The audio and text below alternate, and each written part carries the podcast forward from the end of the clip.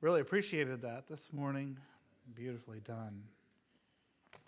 In fact, it's after hearing them sing that song, I'm kind of, if I'm honest, a little uh, embarrassed to have to tell you what I have to tell you this morning. And that is that sometimes I struggle with discouragement. I don't know if I struggle more than other people. I, I, guess I've never taken a survey. How often do you struggle with discouragement? But if it, I'll, I'll tell you what, it seems like I struggle with it more than other people do. Discouragement is a crazy kind of thing because we are so blessed and we recognize that we're blessed and you know when we think about all the things that we have i mean really the poorest here probably lives much better than the kings used to live even a few hundred years ago. We have conveniences that many only dreamed about and wished they could have. Kings that wanted to send messages had to entrust people to carry them over long distances and take months perhaps to get to the other king or to those that they, they needed to communicate with. There's even a battle that was fought in the Revolutionary War that didn't need to be fought. The treaty had already been signed, the end of the war had come, and yet a battle was fought because communication didn't allow for the, the two sides to know. Lives were lost needlessly. So we have so much. We've been blessed with so much. If I want to make a phone call to my grandparents and the uh, and the family as they're going through this, I I mean I can make a phone call. I can I can speak with them in real time. It's amazing. It really is. And yet, we think about our blessings, our the food and the home that we have and friends and we have all these things and I think that if someone from Africa were to look at us and say, "You get discouraged," I, I kind of it'd be embarrassing, wouldn't it? But you know, it, it seems to me that discouragement isn't something that just plagues me. It's just something that plagues a lot of people. In fact, some have suggested that it's Satan's favorite weapon to use against God's children. I don't know why. We sing songs like that, and it really, man, it it does. It just kind of makes us feel kind of silly. And I know I don't struggle with discouragement all by myself. I know that I'm not alone in this. I know that you face it. Maybe not as much or maybe more. It, I, it, and you know what? It's not, I don't think there's a prize for who gets the most or who gets the less discouraged. But discouragement comes to all of us. Sometimes, you know, we have this statement that's made about how that God doesn't put on us more than we can handle. It's not in the Bible. Now, it says that we won't have more temptation than, than what uh, that we can escape from, that He'll provide a way of escape. But it, He never says that we're never going to have more difficulties and challenges and battles than what we can handle. He says that He will help us carry the load, and with His help, we'll be able to see it through. And there are times that God allows in our lives challenges that we believe are greater than our ability to cope with. And I believe it's true. I believe that, you know, really, I don't know how to cope with this. And this isn't this isn't something new. This happens throughout Scripture. Elijah, he's running from Jezebel. She's going to kill him, and, and he's discouraged and maybe even depressed. And he's saying, Lord, just take me now. Don't let Jezebel do it. I figure she'll hurt worse than, than what you do.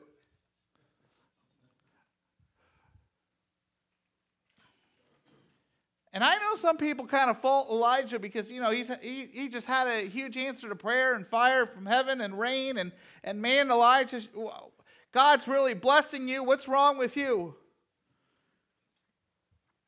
Me too. I've been really blessed. God's really given me way too much for me to have a legitimate reason to be discouraged, but the thing in front of me right now is bigger than what I can handle. And Elijah felt that way. He felt like it was more than he could handle. David felt that. He's being pursued by Saul. God's made a promise he's going to be king, and Saul is pursuing him, and he gets discouraged. And when I read through the Psalms, I say, Man, David, you beat me on discouragement. He really does. I mean, I don't read the Psalms to get encouraged. I know other people do, but I tell you what, when I read about David, I mean, this is what he says Poor me, poor me, pray, poor me, praise the Lord anyhow. I'm like, David, that doesn't help me. I know that helps other people. That just doesn't help me very much. And I know we're supposed to praise the Lord anyhow, and maybe if I'd praise the Lord a little bit, maybe that'd help me. But, but David just doesn't help me out. You know, when two discouraged people get together, they don't usually leave encouraged. You get two discouraged people together, and man, you give each other ideas about why you should even be more discouraged than you already are. Maybe David helps you. Uh, he, man, he doesn't. What he does do is he helps me understand that that I can still love God and I can serve God and still have some discouragement in my life. And that I shouldn't I shouldn't get discouraged because I am discouraged. You know, I think that's sometimes how the devil works is he likes to discourage us because we're discouraged. You know, we hear a song like that and and it's so nice and it's so good and, and, and it's almost like the devil just jumps up on our shoulder and says, see, you don't have any reason to be discouraged. You're so blessed, and here you are discouraged. Some child of God you are. And so, a song that should, should really help us and, and encourage us, Satan uses it and twists the words and twists the meaning. And even really twist the, the, the uh, purpose that for that songwriter wrote that song. He, Satan will twist anything he can to just bring us lower and lower and lower. Every single family, as I look across this, have a reason to be discouraged this morning. Every one of you are facing battles. So Every one of you are facing things that are bigger than you. And if it's not affecting directly you, it's affecting people you love very much. What do we do when life is bigger than us? What do we do when the challenges are bigger than what we can handle? I think we can do like Elijah did. I think we can just find a place to, you know, dig a hole and just say, Lord, here I am in this hole. Uh, I'll wait here till I die. You know, a lot of people have done that. A lot of people in history have done that. They just kind of dug a hole here I am. I'm going to go hide in this cave. In fact, they, even some of them were considered really spiritual. You know, these spiritual hermits. They didn't want to deal with people.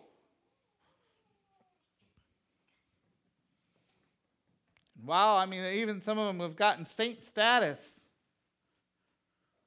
And really, they just were discouraged and didn't want to deal with people anymore.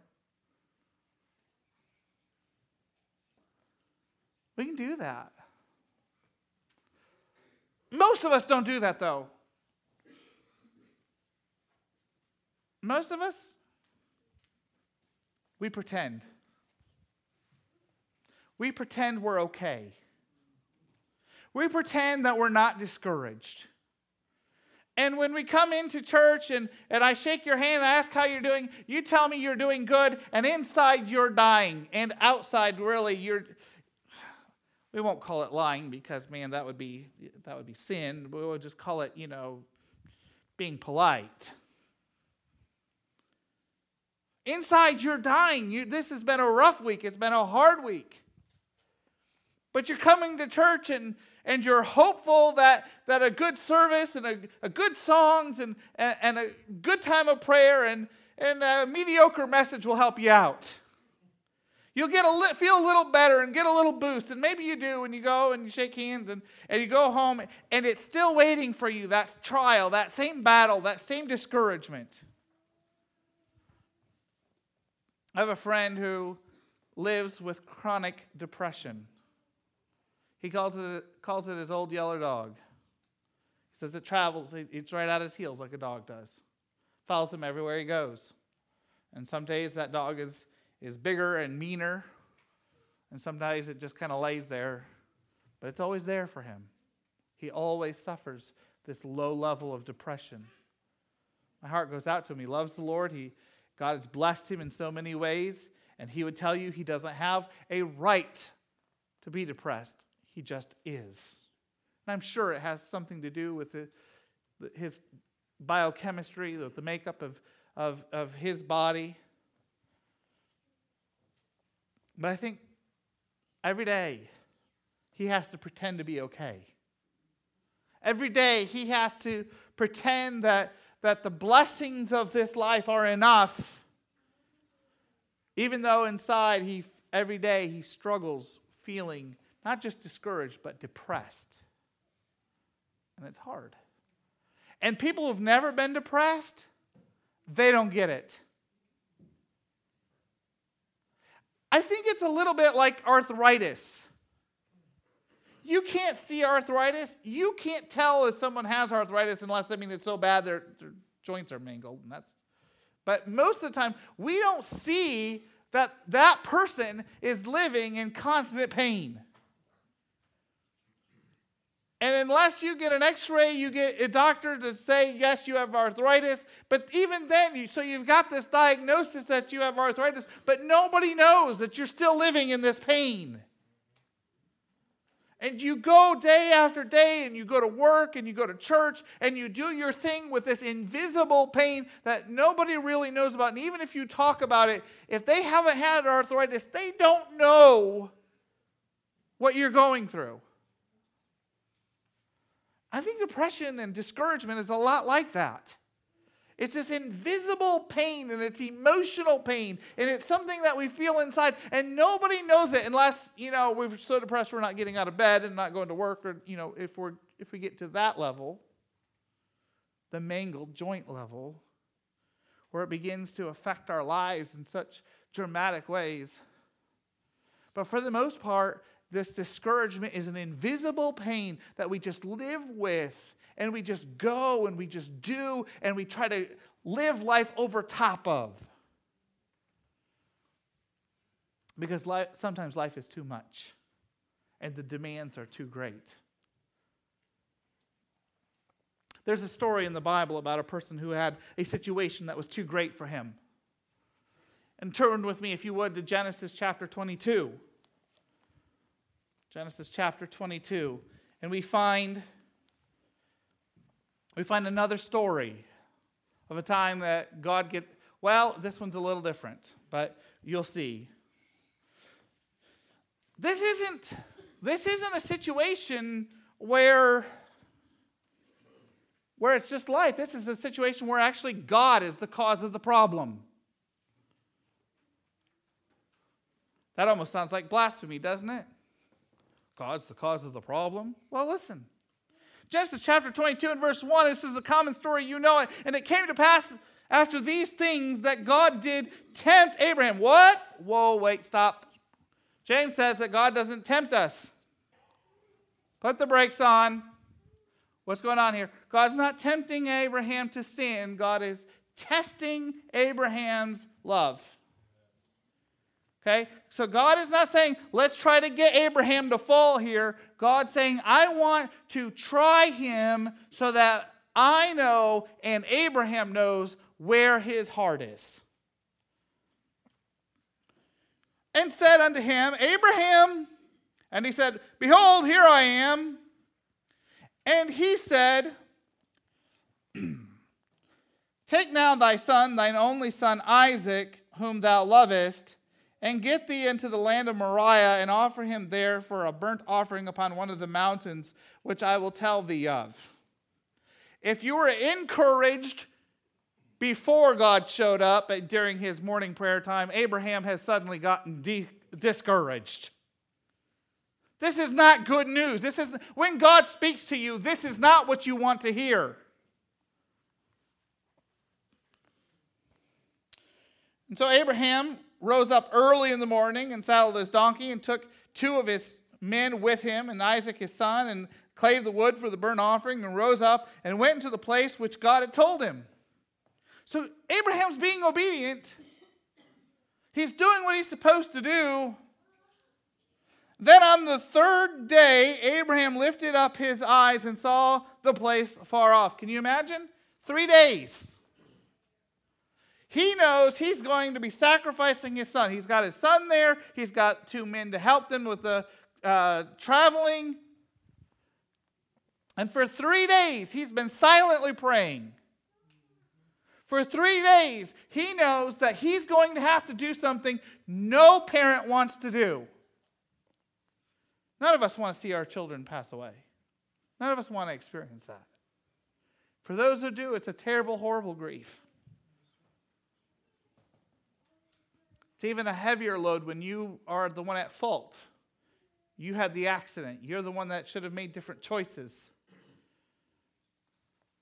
And you second guess yourself. Those situations, the divorce rates skyrocket in the first few years after the death of a child, even if it isn't either one of their faults. But it becomes an issue, it becomes such a challenge that in most marriages can't even handle it. But this is worse.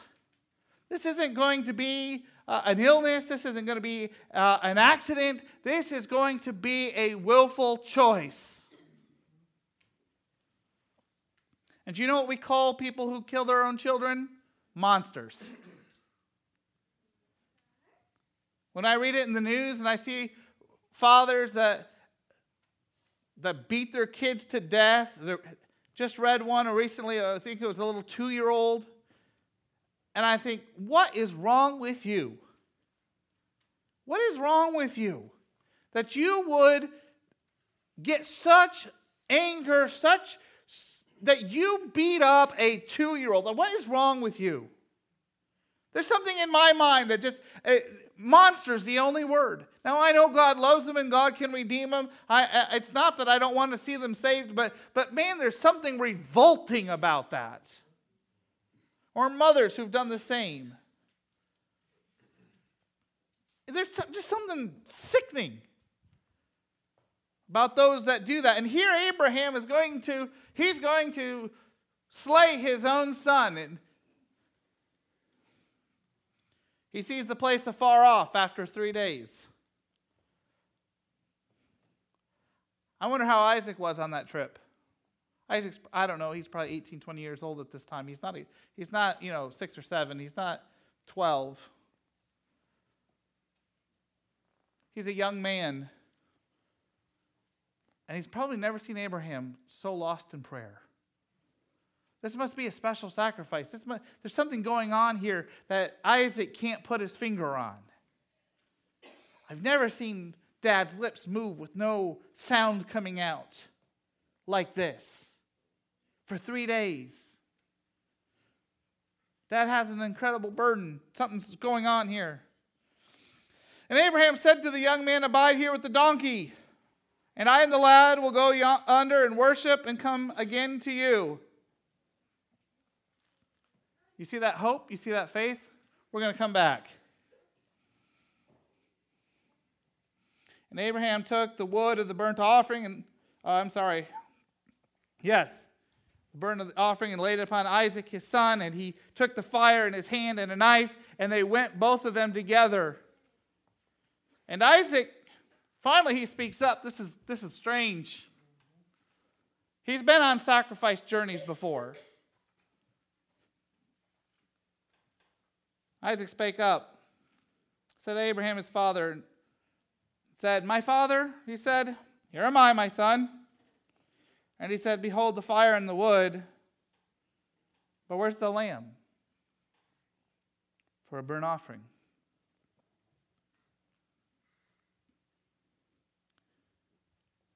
How do you answer that? How do you answer that question when you know God says it's going to be your son? How do you respond to that? You've already been praying for three days. You've already been under an incredible load. You've already been uh, just pressed emotionally. And also physically, you've been traveling. You've been praying somehow that you would drop dead of a heart attack before you got there. Really? I don't know how Abraham was praying. I mean, I, at that point, I'd be grasping at all sorts, I'd be offering God all sorts of solutions to get out of this.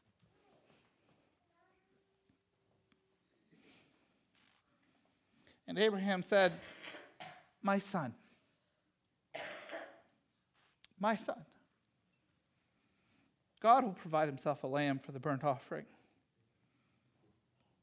Now, you and I know how the story ends. And you and I know that this is a foreshadowing of Christ and that God would provide a sacrifice for us. We, when we read that, our hearts lift.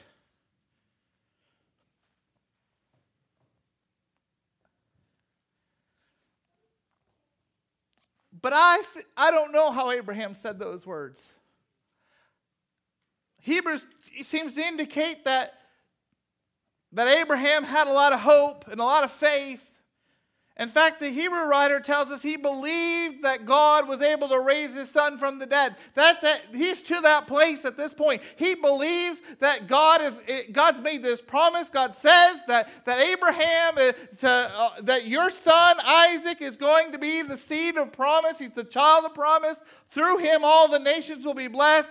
Through him, your seed will be as the stars of the sky and the sands of the sea. Abraham, it's Isaac who's the special one, and Isaac has loved him. He has cherished him, and God says now he's going to be sacrificed. And the, what God has said doesn't match.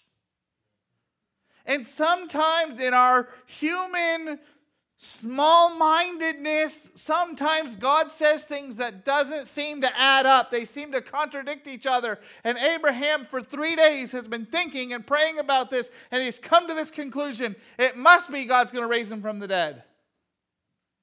It's the only way that i can reconcile these two these two commandments these two promises these two statements of god that he's going to be the son of promise, that all the world will be blessed, and, and I have to sacrifice my son. The only thing that I can assume, the only thing I can make out of it is God's going to raise him from the dead. But Abraham doesn't tell his son that. At this point, all he knows is that God's going to provide himself a lamb, a sacrifice. And maybe it'll be Isaac, and maybe it won't be.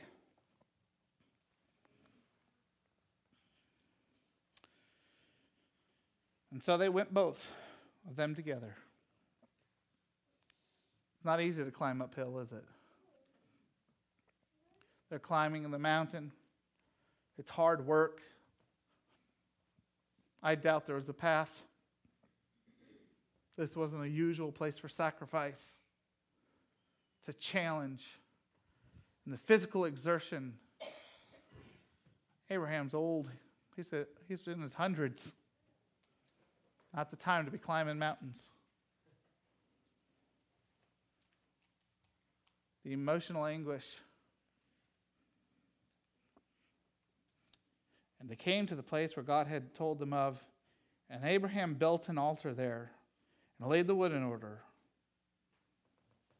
And he says, Isaac, you're the sacrifice.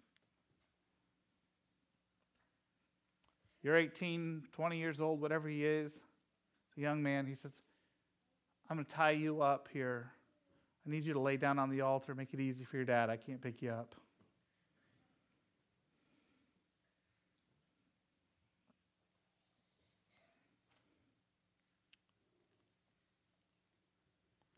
And Abraham does. Or Isaac gets out there.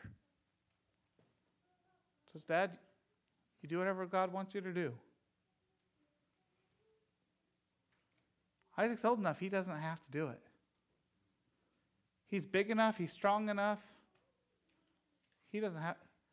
Abraham didn't surprise his son. He didn't hit him upside the back of the head with a piece of wood and then and knock the poor kid out.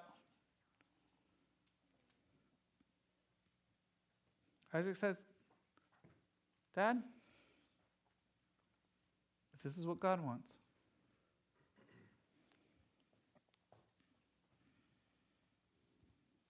laid hold of him on the altar. And Abraham stretched forth his hand and took the knife to slay his son. He's still praying. The hand is, one hand is on his son. Make sure his son holds still. He doesn't want the cut, the stab to be ineffective. He doesn't want to make this last any longer than it has to. He's got another hand on the knife. He's raised it and he's still praying. God, did I get my wires crossed? Is this really what you want? I've been serving you a long time. You've never asked for a human sacrifice. Never one of my servants, never anything. You've never asked for a human sacrifice before.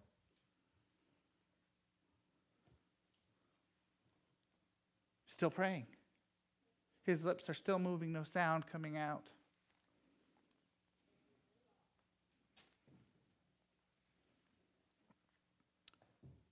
Talk about discouraged. Talk about life being greater than what you can handle. And the angel of the Lord called unto him out of heaven and said, Abraham, Abraham. And he said, Here am I. I love it. This three times, and, and these just these what? 11 verses. Abraham says, Here I am. Here, here I am. Here am I. I'm right here. When God called him to do something impossible, he said, Lord, here I am. When his son called to him, Dad, what's going on? Here I am, son. When the Lord calls from him, to him out of heaven, says, Here am I.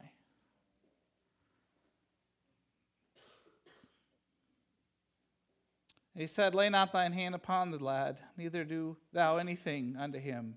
For now I know that thou fearest God, and seeing thou hast not withheld thy son, thine only son, from me. And Abraham lifted up his eyes and looked, and behold, behind him a ram caught in a thicket by the thorns. And Abraham went and took the ram, and offered him up for a burnt offering in the stead of his son. And Abraham called the name of that place Jehovah Jireh, as it is to this day, in the mount of the Lord it shall be seen. Our study, our, our lesson is on the names of God. And if you notice that Abraham calls the place Jehovah Jireh, doesn't call the Lord Jehovah Jireh. The reason I've included it in this series is because often we have included Jehovah Jireh as a name for God.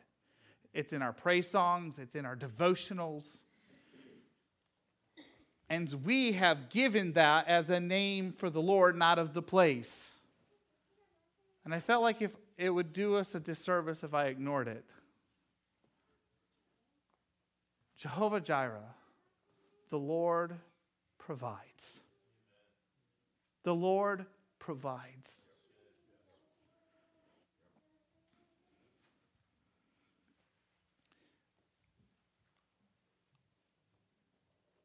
I said that we would get discouraged in spite of our blessings. So, what is the value of knowing that the Lord provides if we still get discouraged in the midst of our blessings? I think it's a reminder that even in the midst of our discouragement and, yea, even perhaps depression, that God will provide for us what we have need of in His time and in His way. You see, God could have provided that ram any point along that three day journey. God could have provided that ram anywhere up that mountain. But He didn't. He didn't provide the ram until God saw and that Abraham himself saw that Isaac was completely on the altar. It was God's timing and his way, not Abraham's way. Abraham, I told you, the Hebrew writer thought maybe God would raise him from the dead. Abraham had worked out a way that it could all work out. But it wasn't Abraham's way, it was God's way and in his timing. And we know this is a picture of what will happen that God the Father would offer Christ, his own son, to be sacrificed. But you know what's interesting is, is the scripture says that in the fullness of time, when God saw that it was the right time, and you know what? Jesus, when he came, the scribes and the Pharisees, they didn't like him because Jesus didn't come the way they expected him to, the way they wanted him to. It wasn't their way.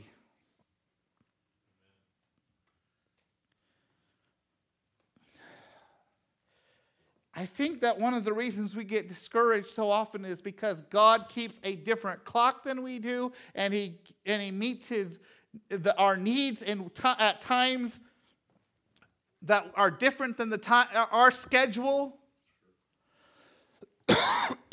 and He does it in His own way.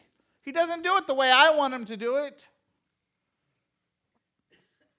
Do you know when I want God to meet my need? Either right before I know I have a need or shortly after.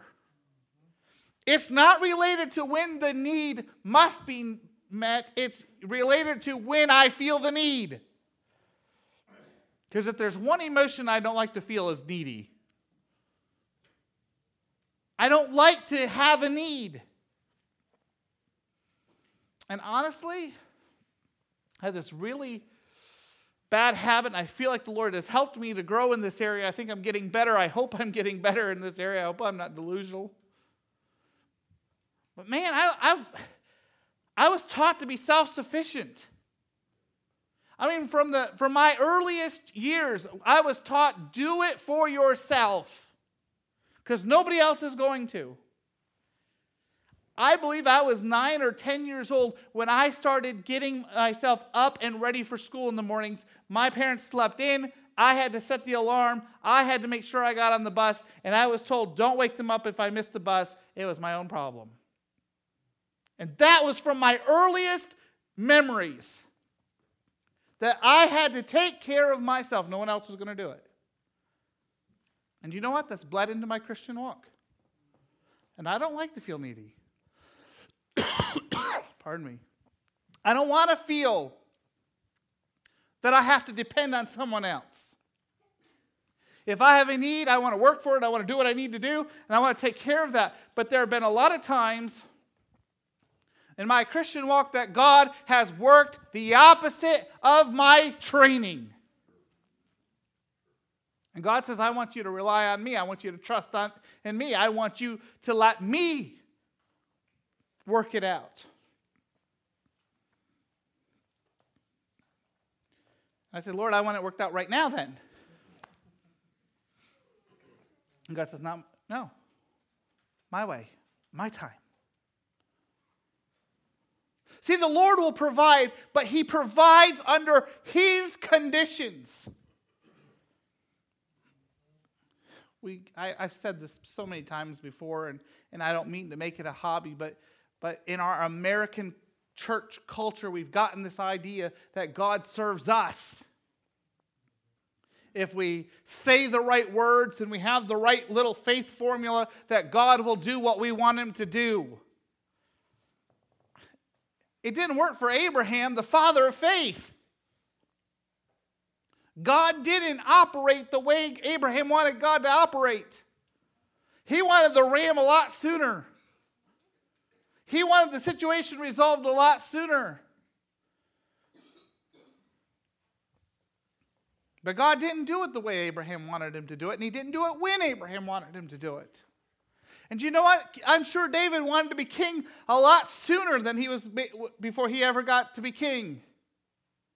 And even after Saul died, there was a few years of, of civil war. Even after Saul was removed from, from being king, he's not, he's not king. He still has another war to fight. And I mean, that's got to be discouraging. He's been running around. He's been, he's been, you know, trying to flee from Saul and he's trying to do the right thing. And no matter how many times he does the right thing, Saul still wants to kill him. I'm sure there were times that, that David said, Lord, I know I'm, I can't slay Saul. I know that he's your anointed and I can't touch him, but could you just kill him for me? If you read some of the Psalms, he, the way he prays about his enemies is not very Christ like. Lord, dig a pit for my enemies. Help them to fall in the pit they dug for me. Lord, discourage my enemy. I mean, man, you read some of what David what he prays for about his enemies. Man, makes a New Testament Christian squirm. David has no love for his enemies.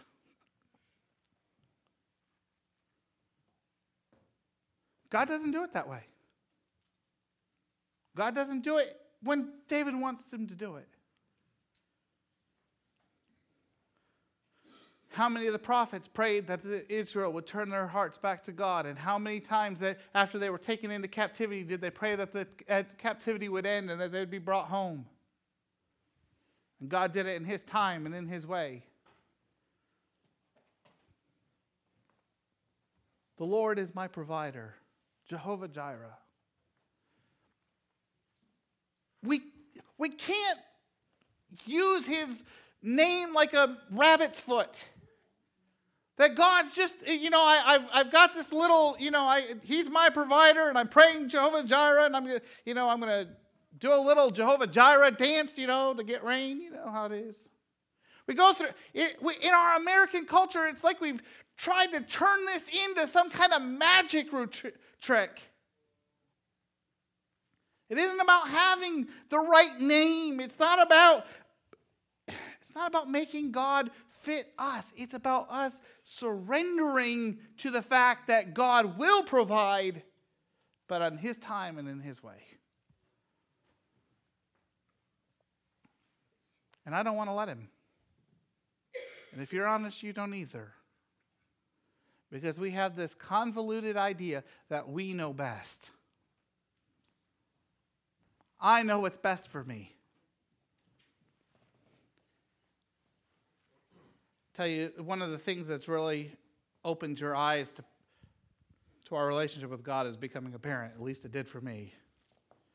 My kids always know what's best for them. And I don't. I, I was going to say more often than not, they're wrong. Maybe that's unfair. It seems like it, anyways, from the dad perspective. That it seems like they're so wrong. That's not the no. That's not what's best for you. Why are you doing that? Do you want to get yourself killed? But when are we going where are we going to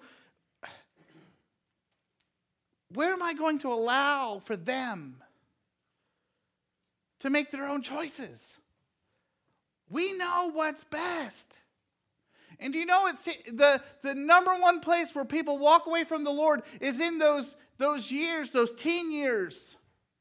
And in their early 20s, they walk away from God because they finally get the chance to prove their way works. And those of us who've lived long enough know that it doesn't. The broken marriages and the and the children out of wedlock and the diseases and the drugs and the addictions and all those things. Those of us have lived long enough. We, we, that's why we're here, is because we've, we've we've seen it and we, we're not, we're we realize that, man, when we do our own thing, it, we often end up making a mess of it. We're, do you know what? Whether we're 15, 25, or 105, we haven't lived long enough to know what's best. Only God does. Because part of the difficulty is, is we don't know the future. We know the present and we know the past, and we don't even know either one of those very well. If we're really honest,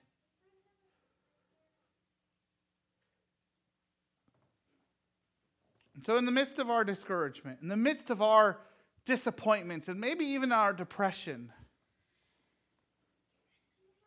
let's hold to the fact that He is our provider. Not that He's going to do it our way, but He is the God who does know what's best. And He will provide His way and in His timing. And when we look back, we will say, That was right. And if I look back at my past, if I look back at my Christian walk, I can realize that God didn't work in my timing. And not all of them can I see why God did that, uh, how his way was better than mine. Some of them I don't know. But there's a lot of them I can look back and say, oh boy. Man, I was praying for the wrong thing there. Man, I'm glad that God didn't answer my prayer with a yes on that one. Oh, boy. Oh, I look back at that situation, man, that God's timing was just right. I'm so glad that I was careful uh, that, that I that I trusted him. Maybe I didn't feel like trusting him in the moment. But he was right. And what you're going through this morning, whatever it might be, I want you to know that God will provide what you need in sufficient quantities of what you, whatever it is you need. They needed a ram, God provided a ram. God will meet the need. He, in fact, He may even go overboard. Often He seems to. He will meet the need. But it'll be His way. It wasn't a lamb, it was a ram. Even even Abraham's almost prophetic statement God provided a ram, not a lamb. God did it His way, in His timing, and it was right. And if we can believe that, if we can really believe that this morning, I'm not saying we won't have discouragements. I'm not saying that we won't have disappointments. And I'm not saying that you suddenly will not suffer from depression. What I'm saying is, is if we can get a hold of that, it's a light to help guide us through those dark places.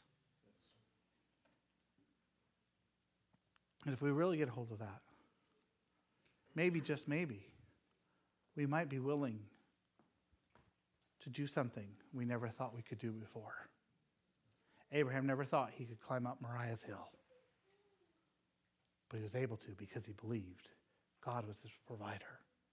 And you just might be surprised in what God allows you to do because you believe that he is the God who provides. Let's stand together this morning. Father, we're all carrying heavy loads, burdens, struggles, disappointments. And maybe some this morning are even discouraged, sad, perhaps lonely, and perhaps they're going through things that they haven't been able to tell anyone else. They're just going through it all by themselves. Help us to see that you are Jehovah Jireh, the God who provides. I know you don't do it our way, and I know you don't do it in our time. But Lord, help us to hold on to that as a hope and as a light. That whatever we're going through, that we can trust that you will provide.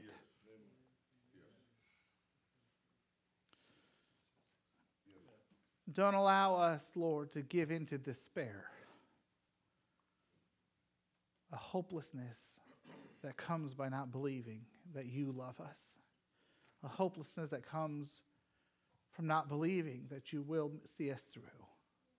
But help us to hold fast to who you are, to your character, to your faithfulness. Lord, as we hold on to you, we know that you'll pull us through. Be with us as we go our separate ways. And may we find you to be all that you promised to be. In your name we pray. Amen.